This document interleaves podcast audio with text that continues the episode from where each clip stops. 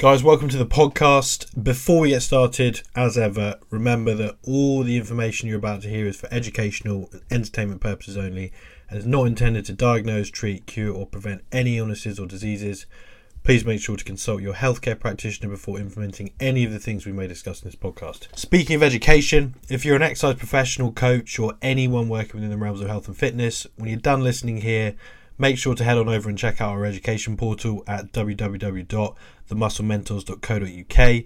If you like us and truly care about the well-being of your clients, about getting access to the best and most up-to-date information in the areas of exercise mechanics, hypertrophy, sleep, improving your online coaching services and much much more, then be sure to join up. You'll gain access to endless hours of content focused around everything you need to become a true elite coach and get your clients in the best physical shape possible. This is all in the form of video lectures, weekly live education sessions and study groups. You also get early access to our podcast and access to any exclusive Q&A segments we do with our guests. The content never stops on the portal. It's not a one-off course, it's an ever-evolving learning platform designed to give you the best information possible in this area.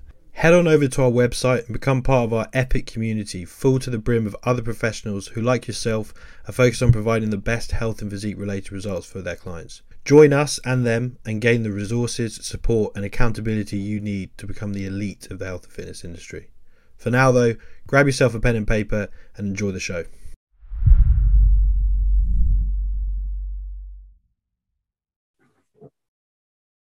How are we doing, everyone? Welcome back to the Muscle Mentors podcast. Um, joined by James and Paul. Um, no Ross today. We are Hobbit down. Um, and um, but we are here today to discuss range of motion um, and talk about some stuff probably around active range of motion, passive range of motion, all those different terms that you often hear and what it means in the context of training, obviously. Um, and um, and and you know, so hopefully it'll be fairly eye-opening because obviously everyone has well, I say everyone, a lot of people have strong opinions on this topic. Um, but we're we're literally going to talk today. I mean, we were just talking off air about you know where this is often brought up and what exercises, and we often hear it in the context of bench press, hack squat, squats, things like that.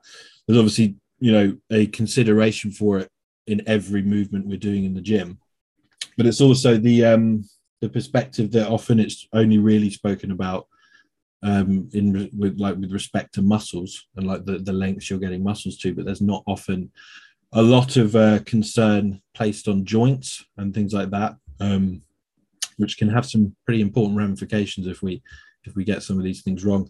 So um, I know, I mean, we'll we'll I'll leave it off there, but I know James probably has a, a fair few about to say on this. But if anyone wants to kick it off with um, I don't know, some some initial points that jump to mind, then fire away. Want to take it away, Jimbo? I just think it's all about active range, bro. That's something I've heard recently in terms of people saying active range is a, a bro concept. Like full range of motion. It's always weird, isn't it? Because it's almost like it's almost a nerd concept more than it's a bro concept. Yeah. Um, but it's either active range or, or full range. There's obviously different camps. Um, but I just yeah, I just don't understand why it's only on bench press and only on a squat or a hack squat. There's, there's never a consideration or an argument or debate around active range or full range um, or the considerations around that for a pull down for a leg extension. Uh, it's literally just them two that are picked on in terms of a squatting movement and a pressing movement because uh, they're obviously in a sense easy to go at. You could say that it's a traditional thing that I know I did for ten plus years, where every client, every even myself, the bar touched the chest. Yep. I, think, I mean, I think a lot of that probably comes from the powerlifting world, right? Where those things are standardized for the sport of powerlifting. And then we all just sort of imbued that and didn't really think too much beyond it. There were the rules, and you follow the rules, right? Like, the, of course, the bar touches the chest. Jimbo, why would it not touch the chest? Yeah, when like, at, yeah, when you're looking at the guys who have the biggest bench press in the world, and you want to be like them, then you got to do the same shit, right?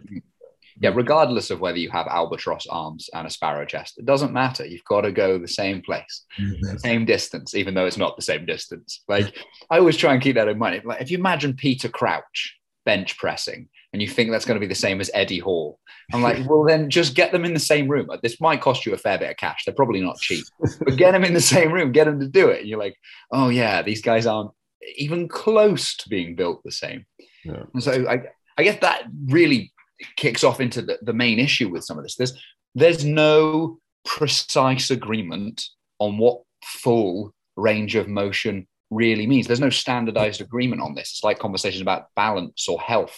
Like everyone nods when they hear it because you know who's not for health, like or not for balance to some degree. But it like it, there's no clarification on what that means. And to quote then, I think Steven Seagal in Under Siege 2, assumption is the mother of all fuck ups. It's wonderful. Mm. So, and you go like, we we build this thing then on a like a you know on a house of sand because we never really clarified what that range of motion of what was.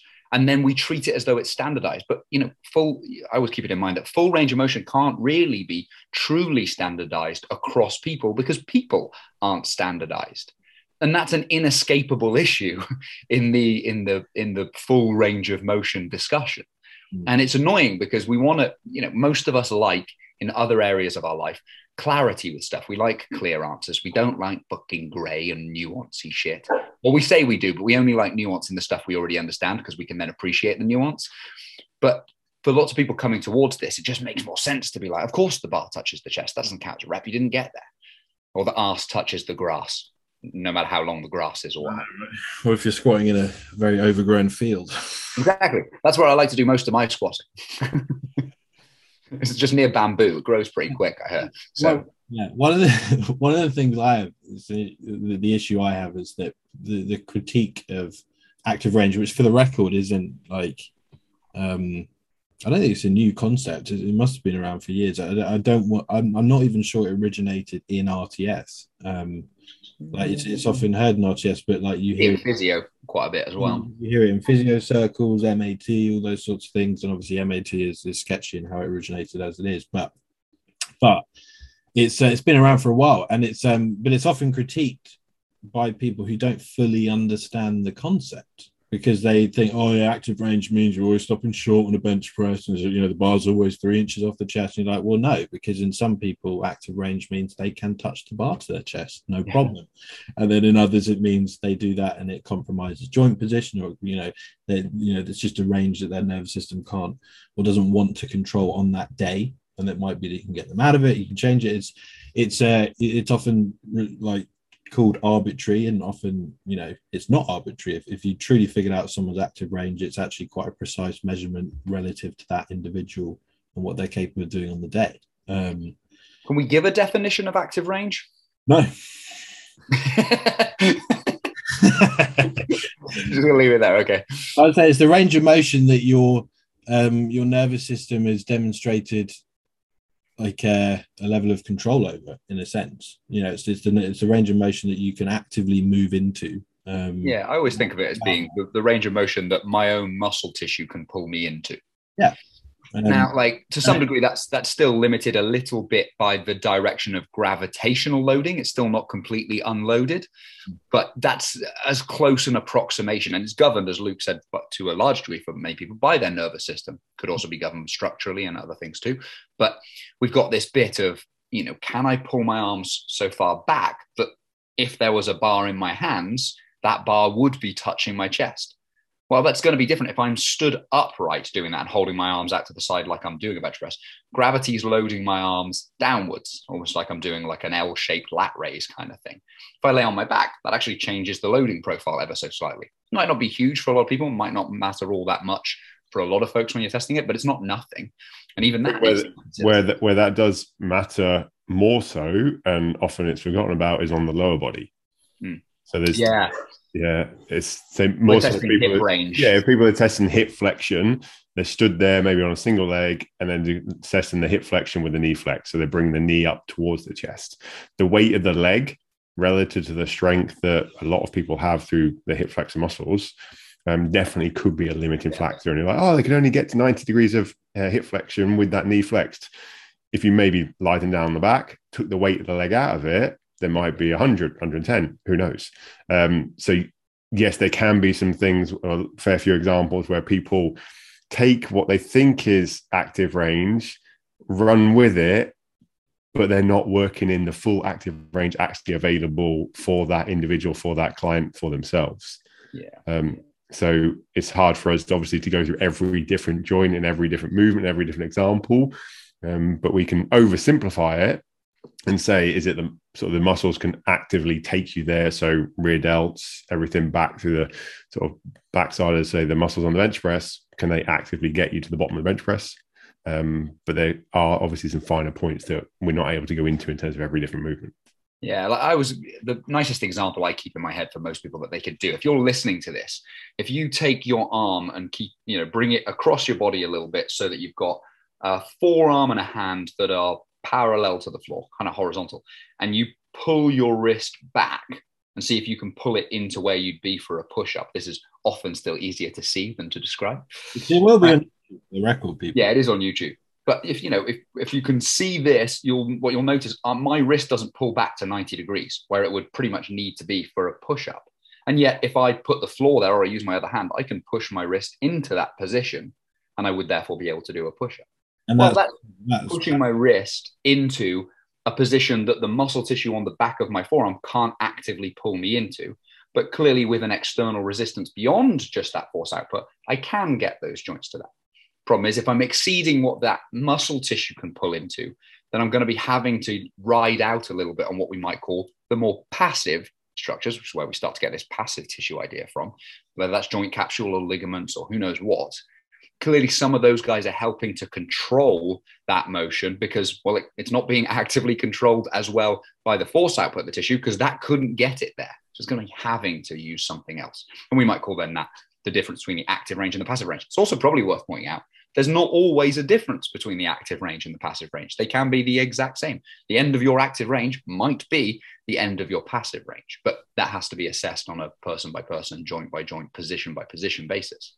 And it's, I think the thing some people have got wrong, even you know when they're proponents of active range and using that with clients, is that they feel like okay, if you take a muscle or a joint into a passive range, the muscle or muscles around that joint stop working you know, it's like, oh, I've gone in a passive range. That's it. I've exceeded active range. Like that's it. My my pec switched off or anything like that. So no, but it's it's what Paul just mentioned. Like you maybe take you basically taking the joint um, or the limb into a position that the muscles are now no longer able to control things quite as well. And and if you've measured active range, you've seen that you know you've you've um, you know you've exceeded the, the position that that the, the nervous system was comfortable to take you into so it might be like it's comfortable to take you like where paul just demonstrated with his wrist it's comfortable taking you here and you just pushed it here doesn't mean things are going to switch off but it means there's stress on other structures that you need to take into account. And with certain individuals that's an important thing to take into account. With people who are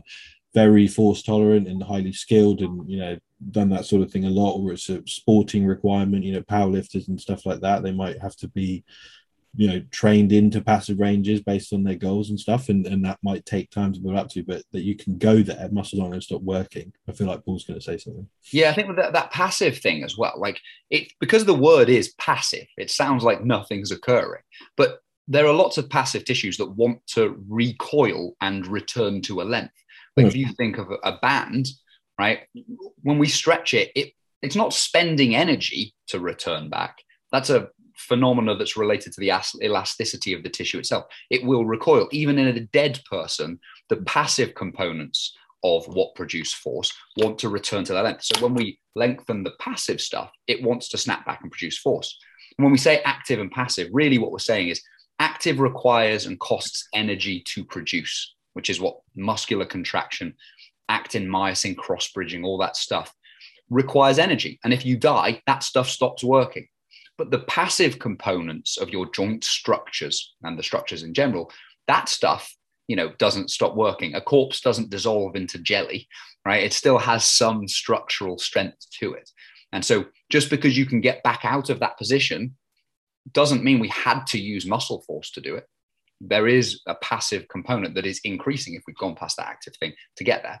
But then, as Luke says, it also doesn't mean that the muscle has completely decided, oh, we've gone past it, let's turn off to zero. There's no need for electrical activity down here. It's like, no, that's obviously not what happens either. I think I've heard someone say before in the past, it's like, well, you're able to get out of the position. So obviously there must be muscle force down there. And there's a bit of truth to that, but it, it also fails to understand what passive stuff can do to mm. say that.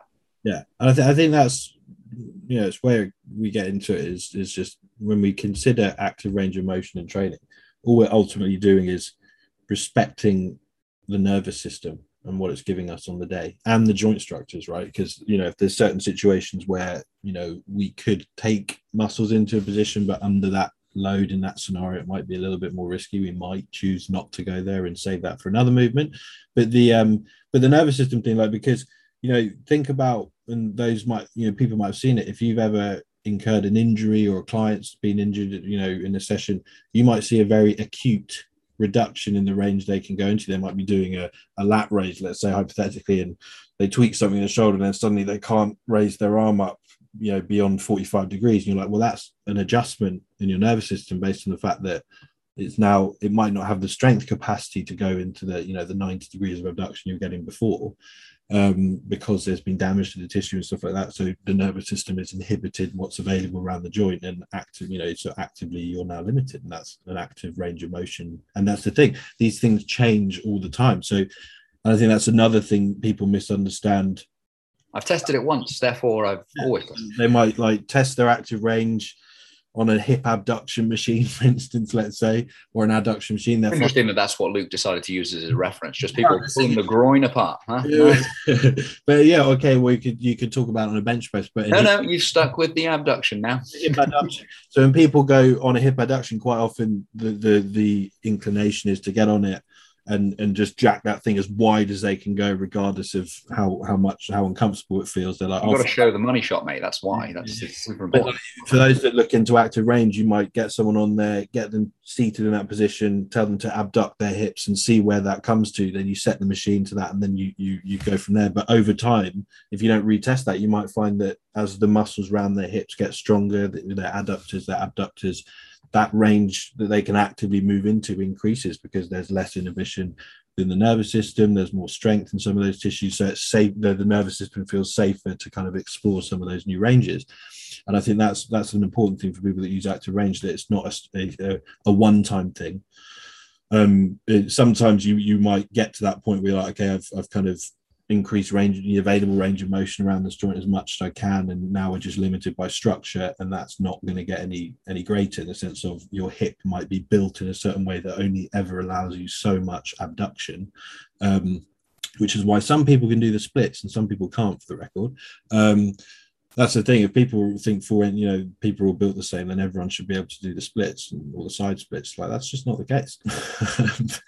But the um yeah so it, it, that's the thing. If you're going to use this stuff you got to take into account the fact that it's a it's a changing you know a dynamic concept and um and it requires further investigation and if you if you decide to apply it to yourself and your clients it's not a one-time thing. Anything you'd add there? Uh, just to go back to your, your point in terms of um, if we go through a, a full range in the bench press muscles turning off.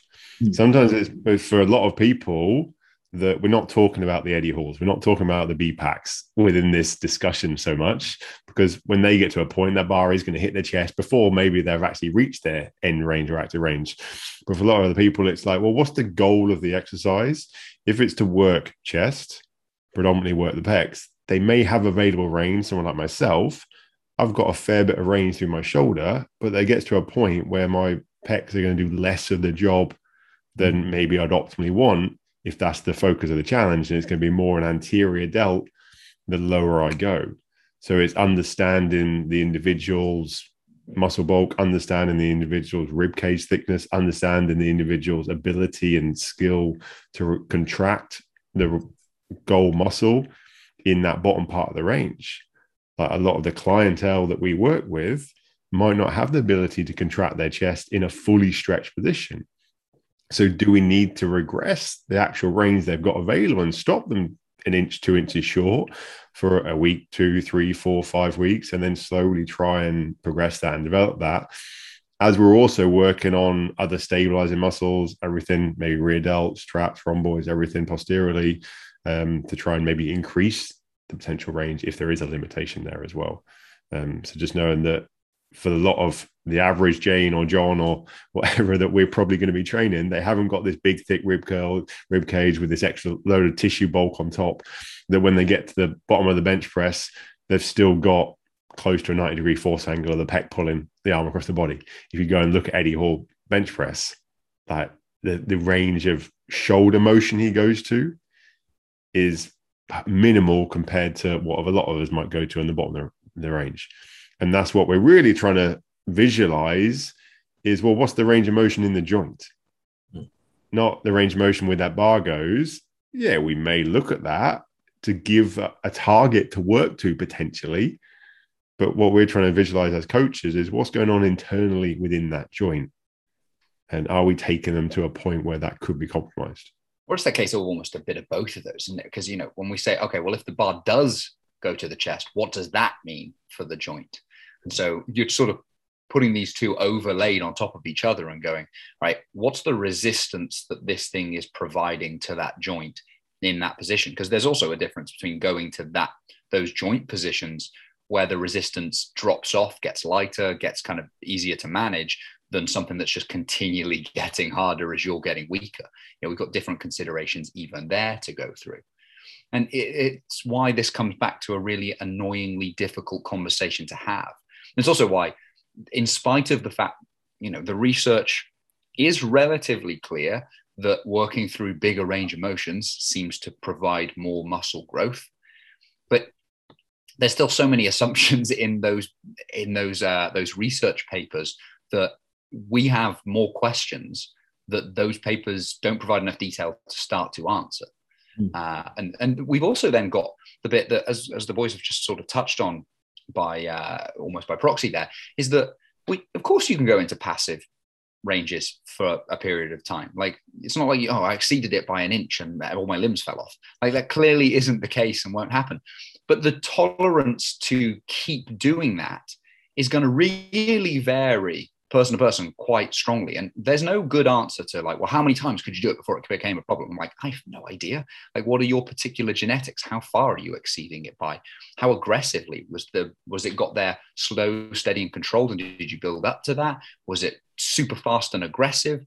Like, there's going to be so much to consider within that that some of these things I would be, it would be, you'd have to really exceed them to see it be an issue within a six to eight week study. That's what I mean, right? So they're, they're in those situations, they're basically, you know, if they're studying, you know, joint, you know, the comfort within joints and stuff within an 8, 12 week period, they're basically looking for is there an acute injury occurring? And it's like, no, the, the, the issues you're going to see with this are going to be, be long term. It's going to happen after, after years of exposure. It'll be a bit like, here's not a bad analogy, building on one we've used in the past. It's like, wow, no one got skin cancer in the eight weeks of uh, them not using any sun cream when they were outside. Therefore, it's kind of fine. They, they got tan. It's like, that's not a long enough period of time to study that effect also so yeah it's also a thing of you know where we need to see how they use the sun cream.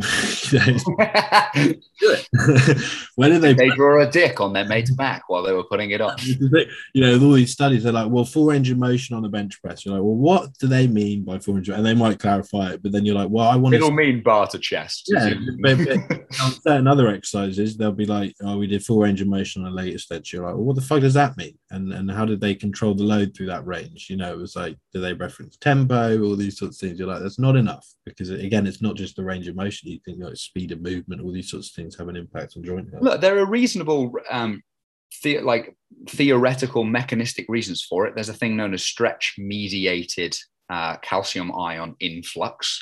So we've got one of the things that contributes to some of the metabolic changes that we see that are going on is calcium ion accumulation and some of those channels are governed by whether or not we actually stretch at a microscopic level those tissues. And turns out when you go through a bigger range for the sarcomere, you get that stretch mediated effect. Cool, fair enough. But that's one mechanistic thing in amongst this whole bigger topic. And cool that that occurs. But how far a range would we have to go through and with all the other considerations? So we're not also saying that there's nothing to the argument of using as big a range of motion as you can for the individual in question relative to that exercise. But that's a bigger mouthful than just saying full range of motion, bro. And I, I also, I mean, I would question.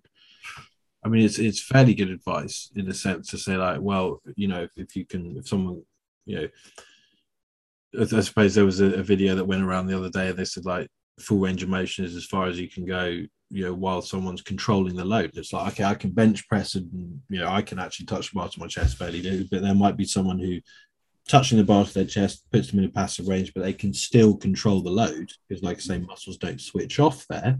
But like james talked about it might take the pec efficient position james is not coming James muted himself immediately. it might, might take the bar, you know, it might take the pec into an ineffi- inefficient position. It might compromise the joint and, and cause some kind of irritation, you know, long term or short term if the individual's got issues in that shoulder.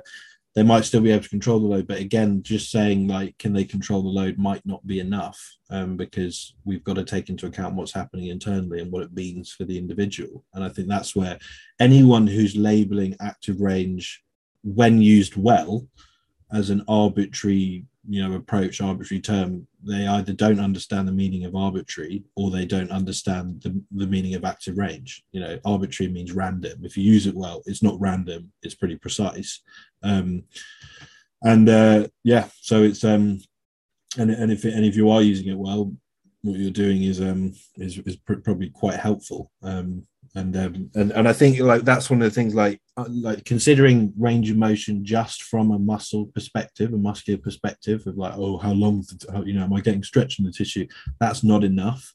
And i would also say your own experience and blindly taking the word of of um you know people's word that full range of motion is better bro um, is also not enough. You know you need to consider you know if you are reading research how have they done that research? If you are if you've had a certain experience of being able to touch above your chest okay you've got to take into account how are you built what does that mean for you how long have you been doing that for um, and um, and you, yeah you've got to take into account all these other things that actually matter more which is you know the individual their joint structure their goals their tolerance what their feedback is all these sorts of things um, yeah, those are those bits where, like, you know, if we've got someone, as we said, the, the hypertrophy research does suggest that a fuller range of motion leads to better growth, and that's fine.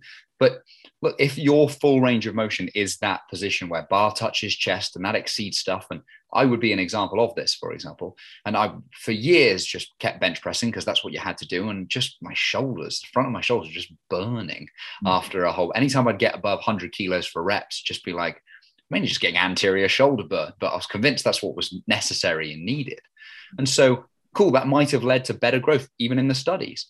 But one part of hypertrophy that we often forget is to really get any meaningful amount, you need to practically be able to train for a really extended period of time. And if you're irritating the shit out of your shoulder, cool, it might work better for you for 12 weeks, but it might not work better for 10 years. And that's going to lead to different levels of outcome in your ability to create hypertrophy. Is well, how well can you train that tissue, which means how well can you train that joint for an extended period of time that goes comfortably beyond the length any training study is ever going to have the funding for, or anyone wants to stay, in a study for. Guys, you want to take part in this 10 year study? You're only allowed to bench press, and you guys are only allowed to do this cable variation we've decided to set up. You're like, that sounds really dull for 10 years, doesn't it? I mean, yeah, I mean, we do have some data that's sort of not as reliable, but just in our, own experiences, you come across people like, oh, I used to bench like that and fuck my shoulders up after 10 years or five years. And you're like, oh, there we go. Um, one of the things I think um, is if it, I'm going to use a visual aid here. Um, so I apologize to the people who are listening, but if you if you want to see it, it's just a Weirdly, he's got his dick out. I don't know why. Uh, um, a range of motion here, right here. the, um, uh, James basically put, put up pulled up a, a he made a diagram in, in a presentation on the, on our website, um, which kind of illustrates this perfectly. Where he has like one side is a, is an individual with really short forearms, a really thick chest, and he and he looked internally at like, okay, let's look at what the scapular position, you know, the glenohumeral position is in in the individual in the side that has that thick build that's very suited to maybe bench pressing, and the individual who's got a really shallow, uh, you know, thin rib cage, shallow rib cage, um, and you know, long forearms and all this stuff. And it was like, you know, the individual, and I would say if you if you look at it in terms of the scapula, um, so scapula glenohumeral joint at the bottom of the bench press for the big guy, it was like the joint position looked something like that, and for the guy who was not built for bench pressing, it looked something like that. And it was like, okay, you know, those sorts of things you just can't necessarily argue with but that's the reality of what's occurring at a joint level of when you when you see these things and yes the bar went to the chest and you know apparently we got full range of motion but they're completely different um, you know, internal um, consequences to doing that, depending on the individual that is is doing the movement. So it's um, I think that's a nice way to visualize it. Um, if people are, oh, I, I kind of I get what you're talking about, but I can't really understand. It's just you know you've got to think there's a lot that we can't see internally that you you can have an appreciation for if you study this stuff. Have you got a post on that at all, Jimbo? Have you ever used that thing for a IG? Uh, not going into super depth on it. I've Even just a I think- picture of it. Uh, no, I haven't. I haven't talked through that I one. think it'd be worth uh, worth a little one there or something like that. Easy post, but easy post. I've done, I've done, I've done a number of posts before um, on just looking at the range through maximal loading or heavier loads from a bench press compared to maybe something like a, a cuffed cable fly. Yeah. Cuff cable fly, we can appropriately get a deload maybe in the bottom position. So someone like myself, I've got good range through my shoulders. Um, so I want to use that, but I'm not going to maybe use that under maximal loading on a, a dumbbell press or a bench press. I'm going to stop short of my active range, but then I'm going to go onto maybe the cable and work through another 10, 15, 20 degrees of uh, glenohumeral movement because I've got that actively available. Whereas a lot of people take the sound bite, sound bite of active range and don't fully understand what's going on internally in the joint, as we sort of mentioned, and then they just run with that. It's the same thing with the banding because that's common thing. A lot of people will take, oh, let's top band the Smith machine press because we're heavier at the top and then we're weaker at the bottom. But actually, what is really the difference in strength? Have we really investigated that, or do we just chuck a green band on because we see other people doing it? Whereas, like the, the difference in strength is so minimal from the top to the bottom. Actually, when we start reaching a failure point, that people are just going with that craze too much and too high, and they're just rubbing their ego because they can put more weight on the bar. So there is a massive sort of select pool of people that are running with this active range thing, and then just doing it because they can lift more. But it's the same type of people who just aren't going to go and investigate and study and just look at what's going on internally with the joint. What's going? What does the research say? Um, whereas there's only a very small select few of people who actually will then go and think, okay, how much band tension is appropriate for that top banded Smith machine press? What is the range of motion that's appropriate for a bench press compared to a cable fly, compared to maybe a machine press? Each one of them might be slightly different because of the profile that it allows, because of the setup, because of where the force is being applied to the body. Um, It's a weird one because on one level, like most of us accept and respect the difference in structure and its implications when we look at, say, dogs, right? No one looks, or a horse, no one looks like a Shire horse and a small pony or a racing horse and things. Bet they they run the same time. Bet they're as fast as each other, as strong as each other. And yet, or a dog, you're like, uh, this Chihuahua is probably probably about as good as a Great Dane at a variety of things. I imagine they're both dogs, right? and, and yet, when it comes to human beings, we just have this idea, seemingly in fitness, within certain exercises at least, that, that human beings are like, now we're all the same. Right. Therefore, that's because you you have to have had that idea to think there could be a standardized range of motion across the board with a lot of this stuff. And yet, when you put it into this kind of context, it just sounds absurd. And we all go, yeah, that does sound absurd. And yet, no one seems to say it when it comes to the exercise things. And to my own detriment, I went with this as well for far too long as well before I came across and went, oh, yeah. Paul only stopped doing it like moments before we start recording this podcast. I'm still doing it right now as we speak. I'm working out uh, on this on this podcast. You have to spend an hour educating Paul on what this all meant. Like what? Oh, Caught on really nicely. but I'm, I'm the first one to say I ran with it for 10 years. God, yeah. from 14, 15 years old through to probably 25 or so. And that was in 1863. And you Yes. know, Uh, um, probably even longer than that, you could say, maybe even like 26. 1700. Fucking hell. since the French Revolution, you say. Amazing. But it, we, we don't start to question it until we have a bit of a deeper understanding, understand more, where you can see certain people just run with the rules of exercise and go with that. So you've got that type of clientele or that type of person, and then you've got the type of person who understands a little bit and then they just misinterpret it fully because they don't have a obviously deep enough understanding of really what's going on. Thinking through the thing I, I just said even further, like it, it, it's even maybe kind of wasn't that because actually people don't expect, say, Mo Farah to be able to be an excellent rugby player. Uh, or American footballer, we look at The Rock and think, yeah, he could probably play American football. Or we we don't look at a five foot three jockey and be like, probably in the NBA. Like we accept that different sports suit different body structures and types, and yet the training that all these sports people do should be the same. It's like, but their sport, we accept that they don't perform the same in their sport. So why would their training be the same? Like, why would the bench press suit them all the same way when basketball doesn't suit them all the same way? You could like anyone who's got good genetics in bodybuilding feels or they don't understand how good their genetics are relative to the building of their physique. Yeah. But I understand that I reached a high level of basketball because I'm six foot seven. Yeah, If Yeah, I'm exactly. seven, I who it was the other day. Someone asked me how tall you were, and I was like six seven. They were like, "What?" I was like, "Yeah, still boy." Still boy." yeah, yeah, yeah. but that's just something that whether it's because of egos, whether it's because of not fully understanding the body, whether it's something within the bodybuilding world that they don't fully understand how much genetic structure has in terms of the how our physique looks. I feel it, it is there is that. Well, again, it's a bit of an assumption. And what was that? The mother of all fuck ups. Assumption is the mother of all fuck ups. Under siege too, Steven That's Seagal. it. Thank you very much. My assumption, um, and I would say it's fairly informed. So whether it's an assumption, is that these individuals who have that are basically just basing it off their own experience, right? So they're being like, "Oh, this works for me," you know. So I remember uh, laughing as well, but they don't need to dig any deeper. They're like, oh, I know what works for me. I don't need to go and study anatomy. I know that when I need when I work with my clients, I'll just use the same shit, and that's where it breaks down. I think Jay, Jimbo has to shoot. Um, so we'll say goodbye. start wrapping this up shortly anyway. But take it easy, buddy.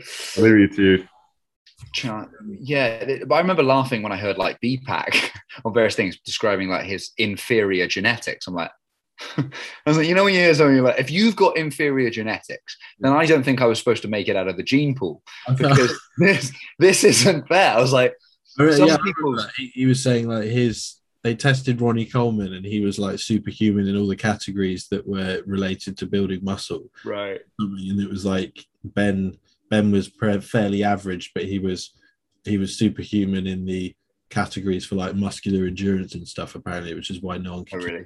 So his work ethic and capacity and training was just through the roof. Apparently, But you know, even that is a genetic thing. Like, uh, so we, we it's it's difficult. But there's an old cliche, um, saying that in in sports stuff that often exceptional athletes make terrible coaches, and often mediocre athletes make great coaches.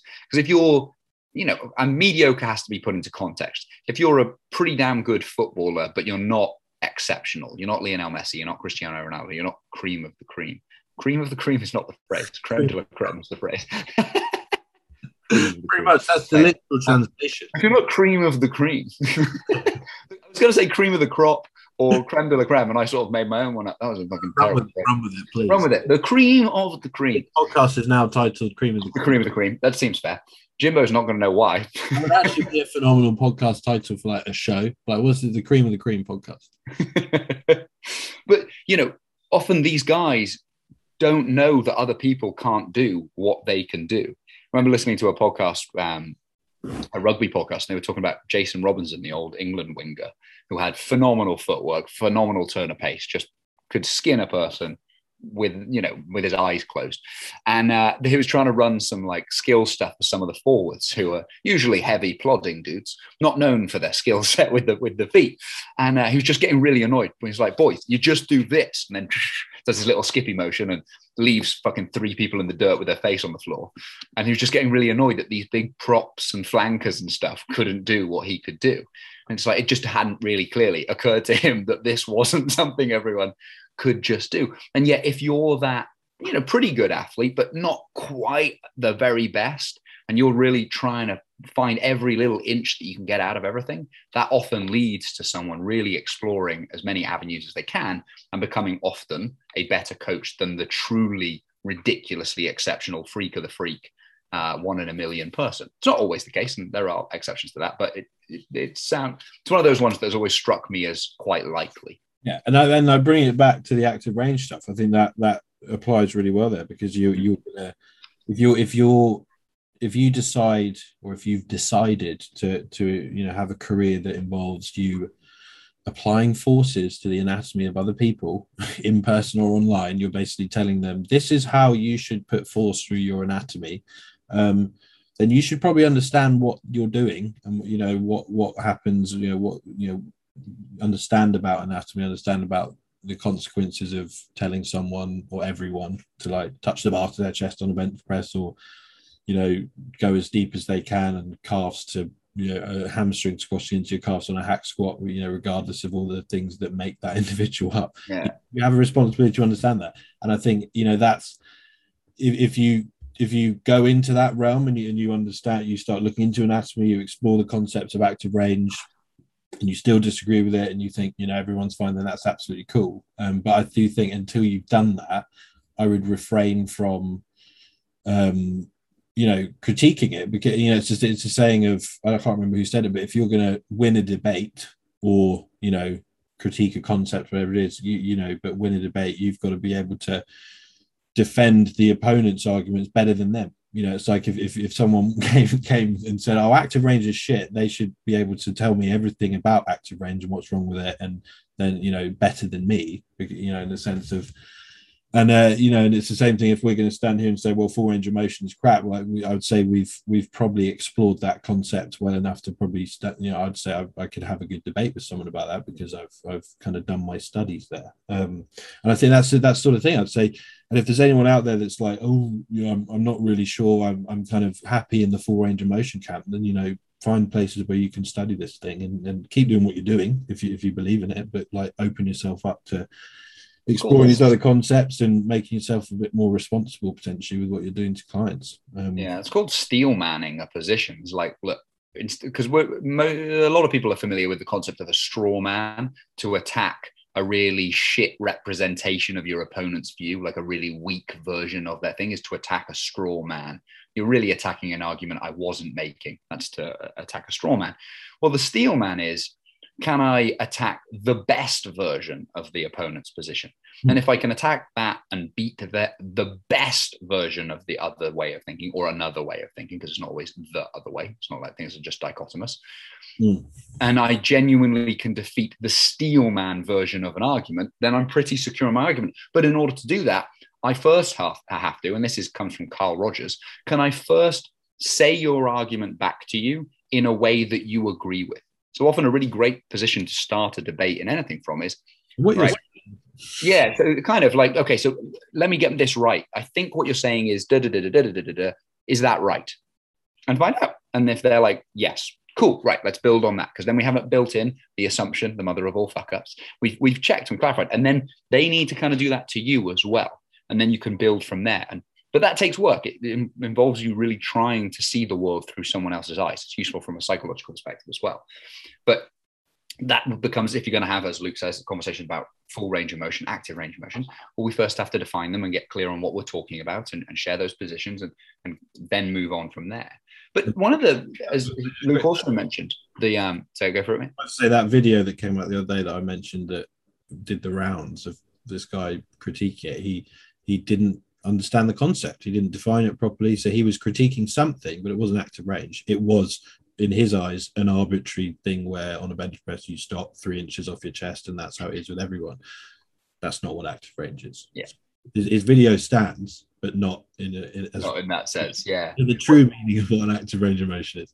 As uh, Luke said on this this thing a, a, minute ago of like, look, if your job is to apply forces to a person, you should probably start to understand those forces, and that's absolutely right. Because look, when we've got an architect or an engineer, they appreciate the fact that you can't load a shed as well as you load a giant skyscraper.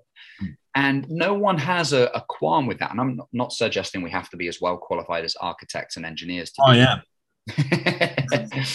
you need seven years of training before you before you take on your first client at thirty pounds an hour. Imagine, uh, imagine the, the quality and standard in the industry if that was the case. Anyway. There'd be seven trainers. That'd be very good though. Yeah, they would be very good. Um, but you know, we we we accept again. It comes back to a structural argument. There's no real debate. No one has a qualm at recognizing the difference that structure makes to uh, to the ability to tolerate forces. If I've got things made out of paper, they don't tolerate stuff, generally speaking, as well as if I make them out of brick or steel. And then how I arrange those structures dictates how well they can support forces in differing directions. The human body is no different to that. And there are differences in our structure. And if there are differences in our structure, then there must be differences in our ability to tolerate forces, because that is one of the outcomes of structural differences. And we just don't appreciate that as well as we need to. And as we say, when we see it across sports, it makes sense. When we talk to architects and engineers about different buildings, it makes sense. And we just don't see it in those terms as well as we need to when it comes to in the gym, which is weird because we see the difference in sport, but we don't see the difference in the gym. Oh, maybe the bench press doesn't suit everyone, but no one has a problem going, maybe the shot put doesn't suit everyone. like, hopefully, this will slowly start to change. And it's, um, yeah, I mean, said that perfectly. There's nothing else I'd add there. Um, Sweet. But I mean, the only way it's going to change is if people take it you know upon themselves to to push their push the boundaries of what they currently know and explore yeah. and where day can, by day huh day by day hopefully we'll saying, where can they do that paul so if you guys go to n1 um, he's going to hate the fact that's in the podcast right now. Mm. No, uh, so you can actually, as Luke suggests, muscle mentors we ourselves have either our education portal. But honestly, the best place to come and, and do this stuff where you can really experience it rather than just hearing because active range is one of those ones that's best experienced in person, hands on. Say there's a lot of stuff that we mentioned here, like where I pulled out that visual aid. You know, if you can see this stuff, experience it, you know, mm. be the person that's having their active range tested and maybe manipulated all these sorts of things. You, you'll you'll get it. You'll it'll click way more than what you're just hearing on a podcast. We're getting hands on with a person in front of us, and we do. A, and this is one of the things we do in the practical camps is we'll get hands on, and you'll get to experience testing people and different people and their active ranges in something like a press, and going, can you actually feel the difference in this person's force production from here to here? Is it different from this guy and this guy? Does this mean this person could get it to the chest and this person couldn't? Like is there a difference on the right side to the left side? Get to play with all of that stuff and you will feel it. And that is something that you go oh That's shit there's like a light bulb moment. Yeah. So i'd say so for those that are keen to explore this um, we're going to plug our practical camps now. October 2nd and 3rd so in what just over a month's time to be fair. Um, uh, we are doing another level one practical camp where you guys will have to kind of explore this stuff um, and actually learn it and experience it in person, which is the best place to do it. Um, so I'll be putting the link for that in the uh, in the show notes in the in the in the like what the bio on YouTube. Um, so I'd say click through to that, check it out, and hopefully, we guys will see you in Birmingham um, in October. Because yeah, it's, it's one of the best places you could probably come to learn it, and it will make you better. And as if there's anyone who's who's listen to this podcast and it's the first time they've come across this or they're kind of relatively uncertain of sort of what we've talked about. Podcasts are a good place to obviously introduce you to concepts like that but the place to actually figure out what it means how it applies how it makes you better as a coach is, is in person in practical scenarios like that. So um, by the um, way one of these things with say testing an active range? It's pretty quick. Oh yeah, I can bosh it out in 20 seconds with someone. Yeah. So um, and that's just, that's not all we do for the record. So there's there's a ton of other.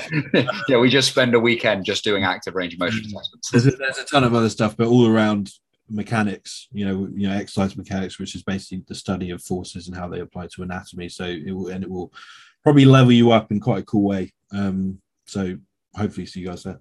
But that's um yeah, so that's that's that plug plug over for the record. Plug over. Just kidding. I'm going to plug it some more. No. um, but no, that's pretty much it. Anything else you would um you'd want to add on that? No, I think we've covered everything that needs to to be covered there. Yeah, I mean, we basically just, just discussed the concept of you know range of motion there and, and all the different variations, and and obviously we could talk about it in the context of loads of exercise, but this would be a seven-hour podcast. Um, yeah. People want that, then let me know. Um, I don't even want that. That seven hours a long time to podcast. Uh, but no, so um, yeah, there's nothing else. Then um, we'll wrap it up there, and and um, I will see you along with Paul and Jimbo um, on the next, well, hopefully Jimbo, possibly Ross, who knows, um, on the next Muscle Mentors podcast. So thank you for listening, everyone. Thank you, Paul. Thanks, up. Jimbo, wherever it is. Thank you for listening to the Muscle Mentors podcast. Just a quick shout out to our sponsors who support the channel and everything we do in the realms of education and coaching within the industry. Firstly, our original sponsor, Supplement Needs. They've been with us from the start. If you're seeking the highest quality supplements on the market, particularly organ support and health orientated products, you can use code Muscle Mentors at checkout for 10% off your order. Precision Prep, our recently introduced food preparation partner, delivering the finest quality meal prep across the UK, featuring their new Pro Prep range, a concept closely developed with us to solve an issue we see day to day with time limitations and nutritional compromise. If you're seeking the highest quality nutrition delivered to your door for the best price, look no further. Use code MuscleMentors at checkout for 15% off your first order and 10% thereafter. And lastly, Ra Optics, the highest grade blue light blocking glasses on the market with the slickest style. In a world filled with artificial light, particularly those with high screen time, I can certainly say I'm one of them. These can be a real game changer for sleep quality and recovery, something we use personally on a day to day basis. Grab yourself a pair by using code MuscleMentors at checkout for money off all orders. Once again, thank you for your continued support. Until next time.